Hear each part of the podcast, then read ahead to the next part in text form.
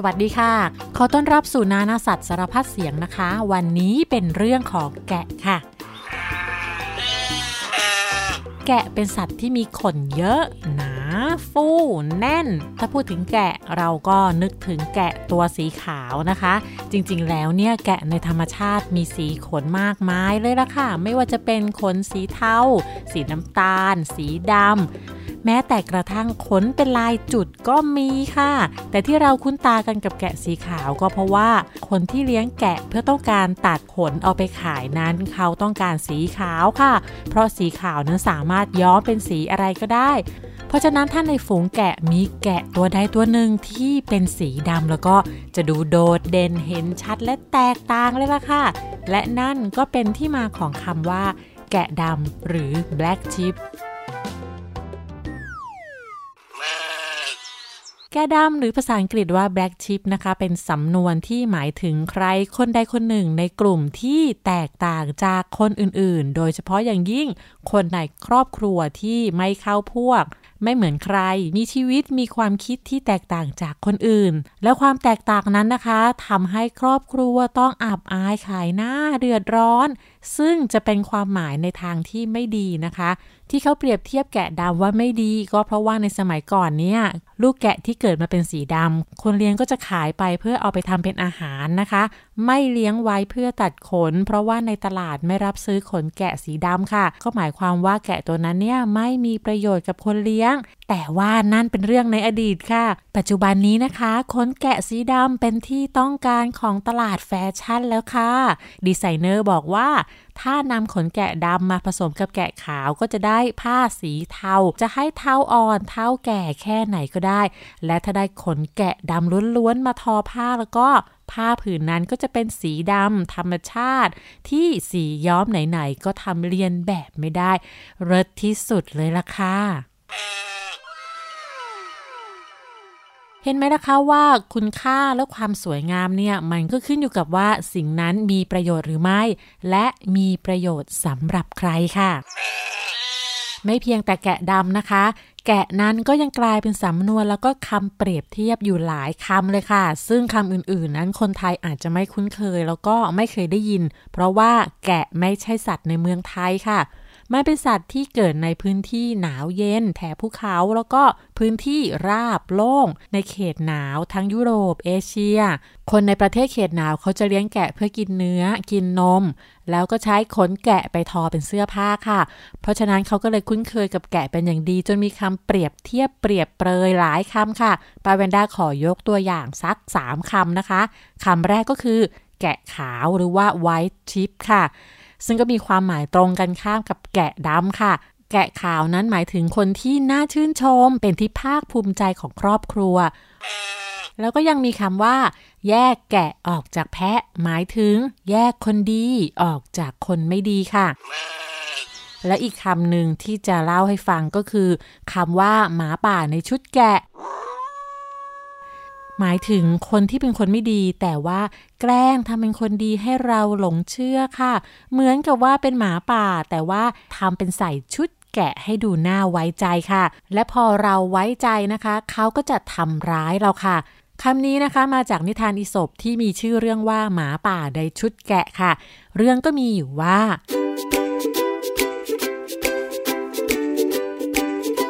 มีหมาป่าอยู่ตัวหนึ่งมันหาอาหารได้ไม่พอกิน มันก็เดินหิวโซ หาอาหารไปเรื่อยเลย แล้วก็ไปเจอฝูงแกะฝูงหนึ่ง มันก็อยากจะจับแกะในฝูงนั้นกิน แต่ว่า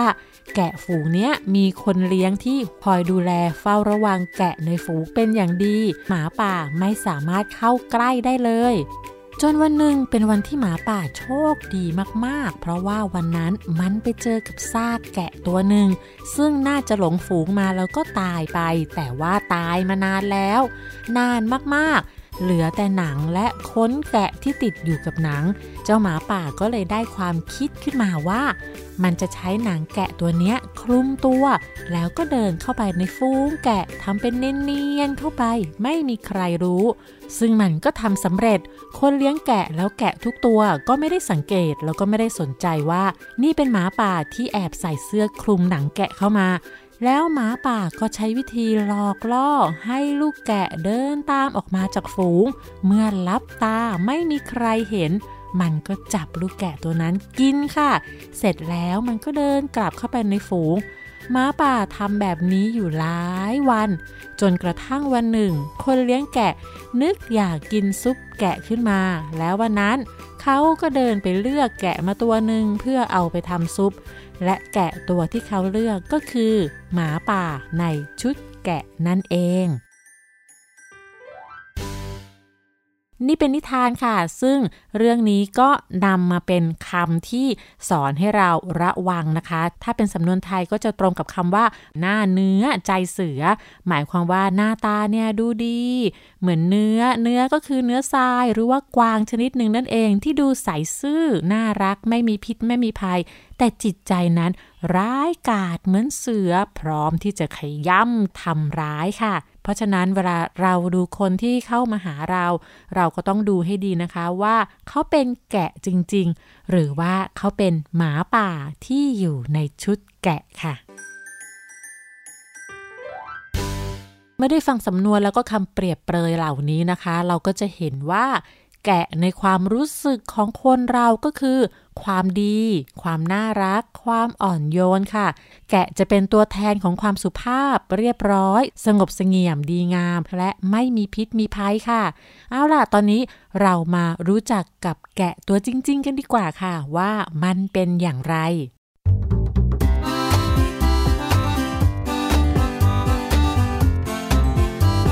กะเป็นสัตว์สี่เท้า กินพืช เลี้ยงลูกด้วยนม ขนฟูหนา และแกะที่นำมาเลี้ยงทั้งหมดก็เคยเป็นแกะป่ามาก่อนค่ะ แกะป่าส่วนใหญ่นะคะ เป็นสัตว์ที่แข็งแรงมีขนหนาเพื่อให้ร่างกายอบอุ่นในสภาพแวดล้อมที่หนาวเย็น บางชนิดมีเขาขนาดใหญ่แล้วก็ม้วนงอไปทางด้านหลังของหัว เช่น แกะภูเขาค่ะ ซึ่งตัวผู้นะคะจะใช้เขาใหญ่ๆเนี่ยท้าทายคู่ต่อสู้ แล้วก็แสดงอำนาจค่ะ ยิ่งมีเขาใหญ่เท่าไหร่แสดงว่าฉันเนี้ยโอ้โห มีอำนาจและความแข็งแกร่งมากเท่านั้น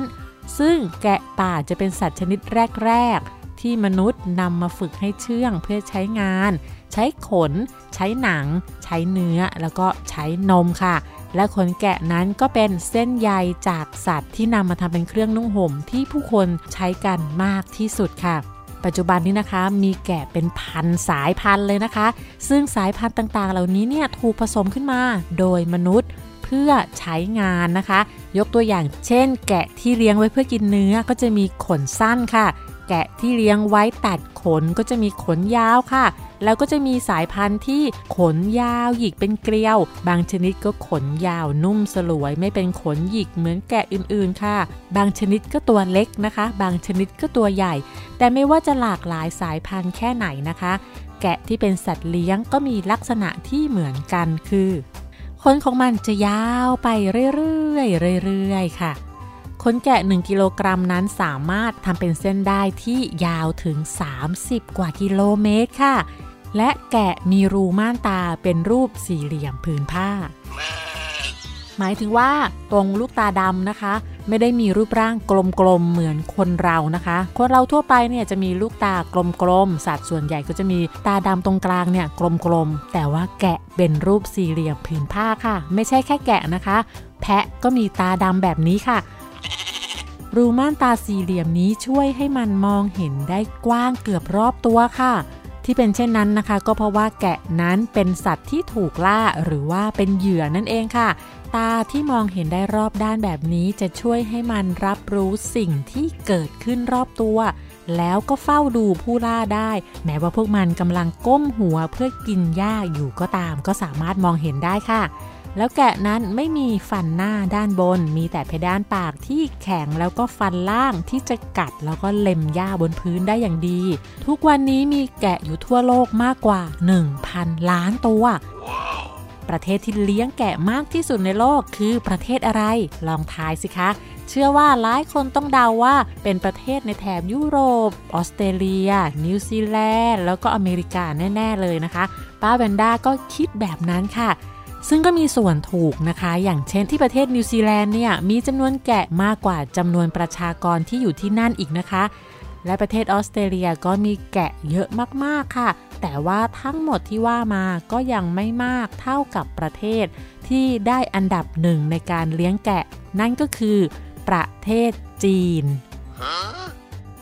คนจีนนั้นเลี้ยงแกะกันเยอะมาก มากที่สุดในโลกเลยนะคะ รองมาคืออินเดีย อินเดียกับออสเตรเลียสองประเทศนี้สูสีกันค่ะสำหรับแกะที่จีนและอินเดียเลี้ยงกันมาก ๆ ไม่ใช่แกะพันธุ์ที่มีขนเยอะ ๆ แล้วก็เลี้ยงไว้เพื่อตัดขนนะคะ แต่ว่าเป็นแกะพันธุ์เนื้อ เลี้ยงไว้เพื่อกินเนื้อค่ะ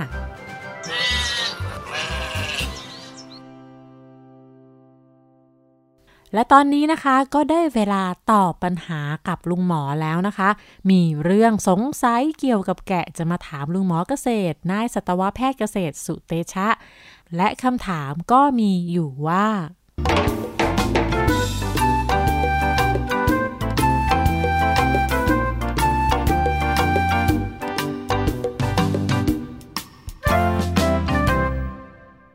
ลุงหมอครับ แกะที่อยู่ในเมืองไทยมันไม่ร้อนเหรอครับ เพราะว่ามันเป็นสัตว์เมืองหนาว ลุงหมอก็ขอตอบว่ามันร้อนนะครับ แล้วมันก็ร้อนมากด้วย โดยเฉพาะแกะที่เลี้ยงอยู่ในบริเวณภาคกลางของประเทศไทย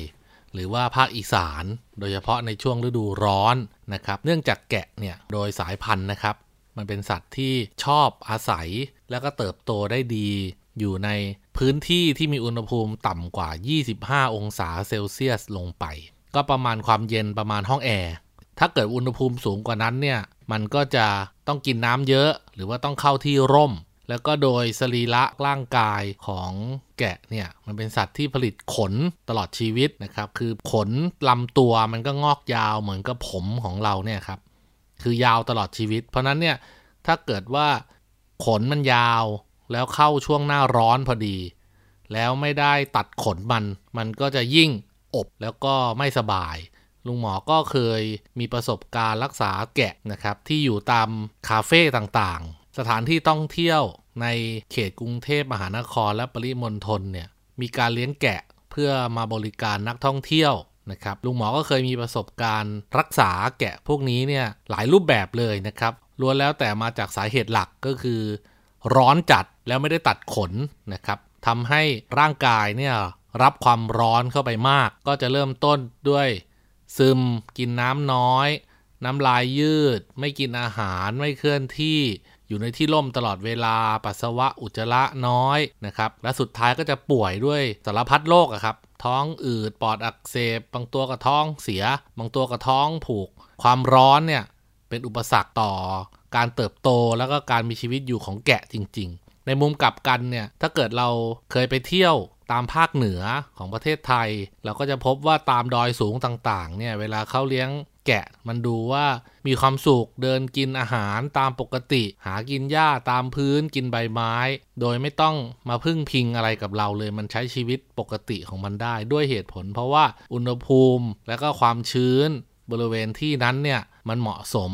ต่อการดำรงชีวิตของมัน ถ้าให้ลุงหมอแนะนำเนี่ยก็คือว่า ถ้าจะเลี้ยงแกะก็ต้องเลือกในสถานที่ที่ไม่ร้อนเกินไป มีที่ให้กินหญ้า มีแหล่งน้ำที่ให้กินตลอดเวลานะครับ อย่านำมาเลี้ยงเป็นสัตว์เลี้ยงในกรุงเทพมหานครและปริมณฑลเพราะว่ามันเป็นการทรมานสัตว์ แล้วก็สงสารแกะด้วยครับ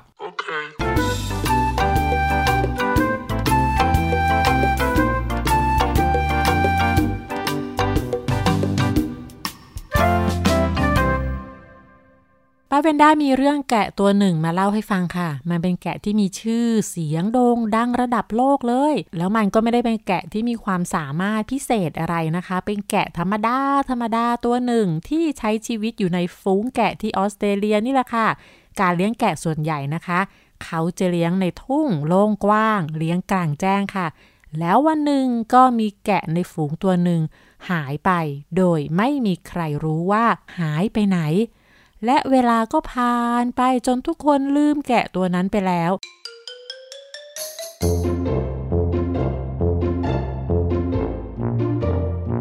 จนกระทั่งวันหนึ่ง มีคนเดินสำรวจป่าในเขตรักษาพันธุ์สัตว์ป่า แล้วเขาก็เจอสัตว์ตัวหนึ่งที่มีรูปร่างประหลาด ตัวใหญ่โตเทอะทะ เต็มไปด้วยขนที่อัดแน่นยุ่งเหยิงแล้วก็มอมแมม มันใช้ชีวิตโดดเดี่ยวโดยมีฝูงจิงโจ้อยู่เป็นเพื่อน และเมื่อดูใกล้ๆอย่างตั้งใจ ก็พบว่ามันคือแกะที่มีขนเยอะที่สุดเท่าที่เคยพบ และมันก็คือ แกะที่เคยหายไปจากฝูงนั่นเอง และแกะตัวนี้ก็ต้องการการช่วยเหลืออย่างเร่งด่วน เพราะขนที่มีเยอะเกินไป แกตัวนี้ถูกตั้งชื่อว่าคริสค่ะ คริสกำลังมีปัญหาเรื่องการเดิน มันไม่สามารถเคลื่อนไหวไปมาได้อย่างสะดวก เพราะร่างกายต้องแบกรับน้ำหนักของขนที่มีจำนวนมหาศาล วิธีช่วยเหลือก็คือต้องตัดขนค่ะ ก็เลยตามหาคนที่มีความสามารถและความชำนาญในการตัดขน ในที่สุดแชมป์ตัดขนแกะระดับชาติของออสเตรเลีย 4 สมัยเขาอาสาที่จะตัดขนให้คริสค่ะ ซึ่งระหว่างการตัดขนนั้นนะคะ คริสจะต้องถูกวางยาเพื่อให้นอนหลับค่ะ ซึ่งใช้เวลาตัดขนนานถึง 42 นาทีค่ะ ขนที่ตัดออกมาชั่งน้ำหนักได้มากถึง 41.4 กิโลกรัม ซึ่งมากกว่าน้ำหนักตัวของคริสอีกนะคะ โดยปกติแล้วการตัดขนแกะเนี่ยจะต้องตัดเป็นประจำทุกปีค่ะ และขนแกะก็จะมีน้ำหนักอยู่ที่ประมาณ 5 กิโลกรัม ขนแกะของคริสนั้นสร้างสถิติโลกว่าเป็นขนแกะที่ตัดออกมา ชั่งน้ำหนักได้มากที่สุดในโลก โดยทำลายสถิติเดิมของแกะที่ชื่อว่าเชร็คค่ะ เจ้าเชร็คนั้นเป็นแกะที่ประเทศนิวซีแลนด์ที่หนีจากการถูกตัดขน แล้วก็ซ่อนตัวอยู่ในถ้ำบนเกาะทางใต้ของนิวซีแลนด์นานถึง 6 ปีขนของเทรคที่ตัดออกมานั้นมีน้ำหนัก 27 กิโลกรัมค่ะ แต่ว่าตอนนี้คริสก็ได้สร้างสถิติใหม่ แล้วก็มีการคาดการณ์กันนะคะว่าขนแกะของคริสนั้น เพียงพอที่จะทำเสื้อกันหนาวตัวใหญ่ๆ หนาๆ ได้มากถึง 30 ตัวหลังจากพบเจอคริสแล้วก็หาเจ้าของเดิมไม่ได้ ซึ่งก็ไม่รู้ว่าเจ้าของเดิมของคริสนั้นเป็นใคร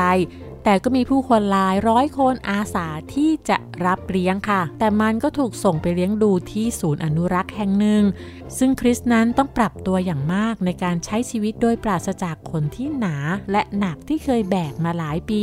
จนหลังมีปัญหาค่ะคริสเสียชีวิตเมื่ออายุได้ 9 ปีในวันที่ 22 ตุลาคม 2019 ขนของคริสนั้นถูกทอเป็นผ้าที่มีความยาวถึง 160 เซนติเมตร กว้าง 110 เซนติเมตร จัดแสดงอยู่ที่พิพิธภัณฑ์แห่งชาติออสเตรเลียค่ะ เรื่องของคริสและเทรค แกะขนยาวที่หลงอยู่ในป่าเป็นสิ่งที่ยืนยันว่า แกะที่เลี้ยงนั้นจำเป็นต้องตัดขนทุกปีค่ะ ซึ่งในต่างประเทศที่เลี้ยงแกะเยอะๆนะคะ เขาจะมีเทศกาลตัดขนแกะด้วยค่ะ มีการประกวดตัดขนชิงแชมป์นะคะ เพราะว่าถ้าไม่ถูกตัดเนี่ยขนก็จะยาวไปเรื่อยๆ ก็จะทำให้สกปรก แล้วก็มีแมลงต่างๆ มารบกวน ไม่ว่าจะเป็นเห็บ มัดไรแล้วก็หนอนต่างๆ อีกเพียบเลยล่ะค่ะ และเมื่อถึงฤดูร้อนนะคะ การมีขนสั้นๆ ก็จะทำให้สบายตัวขึ้นด้วยค่ะ การตัดขนแกะนั้นต้องใช้ช่างมืออาชีพ ซึ่งจะได้รับค่าจ้างตามจำนวนแกะที่พวกเขาตัดนะคะช่างที่เก่งๆ นั้นสามารถตัดขนแกะได้มากถึง 200 ตัวต่อวันเลยล่ะค่ะ นั่นหมายความว่าการตัดขนแกะแต่ละครั้ง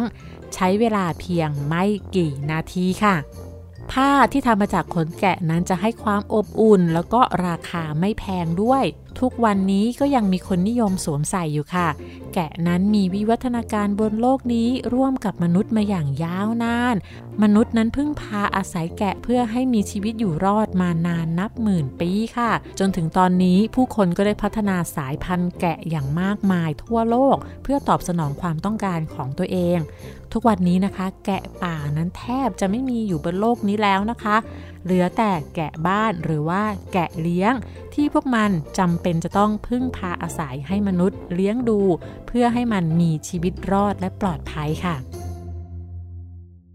แล้วก็มาถึงช่วงเวลาของนิทานแล้วค่ะ นิทานวันนี้นะคะ แต่งโดยแอลแฟรงค์โบมค่ะ มีชื่อเรื่องว่า Black Sheep หรือว่าแกะดำ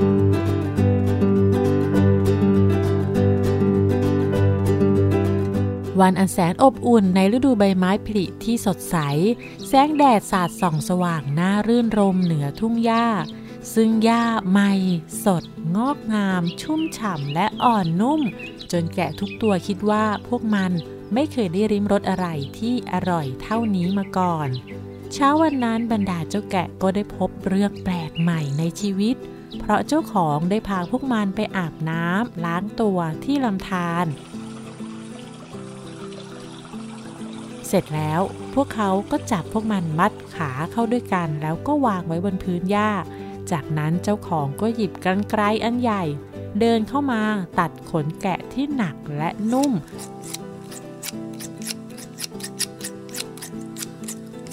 ออกจากตัวจนหมดเกลี้ยง แกะทุกตัวไม่ชอบสิ่งนี้ เพราะบางครั้งกันไกรก็ดึงขนแกะ แล้วก็บาดตัวทำให้รู้สึกเจ็บ ความรู้สึกหลังจากโดนตัดขน เหมือนกับโดนถอดเสื้อผ้าที่หนาหนักออกจากตัว แล้วก็เหลือแต่ตัวล่อนจ้อนวิ่งไปวิ่งมา มันโล่งๆ แปลกๆและเช้านี้บรรดาแกะทั้งหลายก็เลยไม่ค่อยมีความสุขเท่าไหร่ แม้ว่าอากาศจะอบอุ่นและหญ้าก็นุ่มหวานฉ่ำก็ตาม เจ้าของแกะตัดขนแกะทุกตัวเสร็จแล้ว เขาก็เอาใส่ถุงใบใหญ่แล้วก็เดินออกไป เสียงแกะตัวหนึ่งดังขึ้นมาว่า ทำไมฉันไม่โดนตัดขนล่ะ เจ้าของเสียงนั้นก็คือ แกะดำนั่นเอง มันเป็นแกะตัวเดียวที่ไม่ถูกตัดขน แกะที่อายุมากที่สุดในนั้นจึงตอบไปว่า ที่เขาไม่ตัดขนเจ้า ก็เพราะว่าไม่มีใครรับซื้อขนแกะสีดำนะสิ เจ้าแกะดำมองขนตัวเองด้วยความเศร้าใจมันจึงเดินออกจากฝูงไปเรื่อย ๆ เดินเข้าไปในซอยจนถึงบ้านหลังสุดท้าย เป็นบ้านที่หลังเล็กที่สุด ดูผุพังราวกับไม่มีใครอยู่ แกะดำเดินเข้าไปในบ้าน มันสำรวจรอบบ้านที่มีพื้นที่นิดเดียว แล้วก็เผลอหลับไป แกะดำต้องสะดุ้งตื่นขึ้นมา เพราะได้ยินเสียงคนเข้ามาในบ้าน เด็กผู้ชายตัวเล็กกับแม่เปิดประตูเข้ามาเด็กชายเดินมาหาแกะดำเขาพูดว่า วันนี้เขาตัดขนแกะกันทำไมเจ้าไม่โดนตัดขนล่ะ แกะดำตอบไปว่า ก็เพราะขนของฉันเป็นสีดำนะสิ ไม่มีใครอยากได้ขนแกะสีดำ เด็กชายตอบว่า อยากสิ ฉันไงที่อยากได้ ฉันต้องการเสื้อกันหนาวตัวใหม่ เพราะฉันตัวโตขึ้นกว่าเดิมเยอะเลย จนใส่เสื้อกันหนาวตัวเดิมไม่ได้แล้ว และแม่ก็ไม่มีเงินมากพอที่จะซื้อเสื้อตัวใหม่ให้ฉัน แกะดำถามว่า แล้วถ้าเธอไม่มีเสื้อกันหนาวใส่จะเป็นยังไงหรอ เด็กชายตอบว่า ฉันก็ออกไปไหนไม่ได้ เพราะฤดูหนาวหนาวมาก แล้วฉันก็อาจจะหนาวตายในคืนที่หิมะตกหนัก แกะดำร่ำพันออกมาว่า โอ้ แย่จังเขาเดินออกไปนอกประตูบ้านเพื่อจะกลับไปที่คอกของเขา ก่อนจะเดินจากไป เขาพูดกับเด็กชายว่า เธอจะไม่ต้องทนหนาวอย่างแน่นอน ฉันสัญญา เมื่อกลับไปที่คอกแล้ว เขาก็เดินไปหาเจ้าของแล้วบอกว่า ท่านช่วยตัดขนให้ฉันออกได้ไหม มีคนต้องการขนของฉัน ถึงแม้มันจะเป็นสีดำไม่มีราคา แต่มันมีค่าสำหรับบางคน เจ้าของถามว่าทำไมจะพูดแบบนั้นล่ะ แกะดำก็เลยเล่าเรื่องเด็กชายที่อยู่บ้านท้ายซอยให้ฟัง เจ้าของชื่นชมในความคิดของแกะดำเขาบอกว่าจริงอย่างที่เจ้าพูด ฉันได้แต่นึกถึงแต่ราคาที่จะขายว่าจะได้ราคาเท่าไหร่ จนลืมนึกถึงคุณค่าที่จะสร้างประโยชน์ได้ จากนั้นเขาก็เริ่มตัดขนแกะดำอย่างตั้งใจจนได้ขนทั้งหมด 3 ถุง เจ้าของเก็บไว้เองหนึ่งถุง และอีกหนึ่งถุง เขาเอาไปให้คุณผู้หญิง เพื่อทอเป็นผ้าคลุม และอีกหนึ่งถุงเขาเอาไปให้เด็กชายตัวเล็กๆ ที่อาศัยอยู่ท้ายซอย ขนแกะนั้นนุ่มและหนักมาก ซึ่งถุงนั้นไม่เพียงแต่จะทำเสื้อกันหนาวได้หนึ่งตัว ยังทำผ้าคลุมไหล่ที่แสนอบอุ่นให้แม่ของเด็กชายได้อีกหนึ่งผืนด้วย แกะดำรู้สึกภูมิใจและมีความสุขมาก เมื่อแม่และลูกชายตัวน้อยใส่เสื้อผ้าใหม่ที่ทำจากขนแกะ เด็กน้อยก้มลงและกอดแกะสีดำที่ถูกตัดขนจนสั้นเกรียน เหลือแต่ตัวเก้งก้าง แทนคำขอบคุณและทั้งหมดนั้นก็คือเรื่องราวของเจ้าแกะค่ะ แล้วพบกันใหม่ในครั้งหน้านะคะ วันนี้สวัสดีค่ะ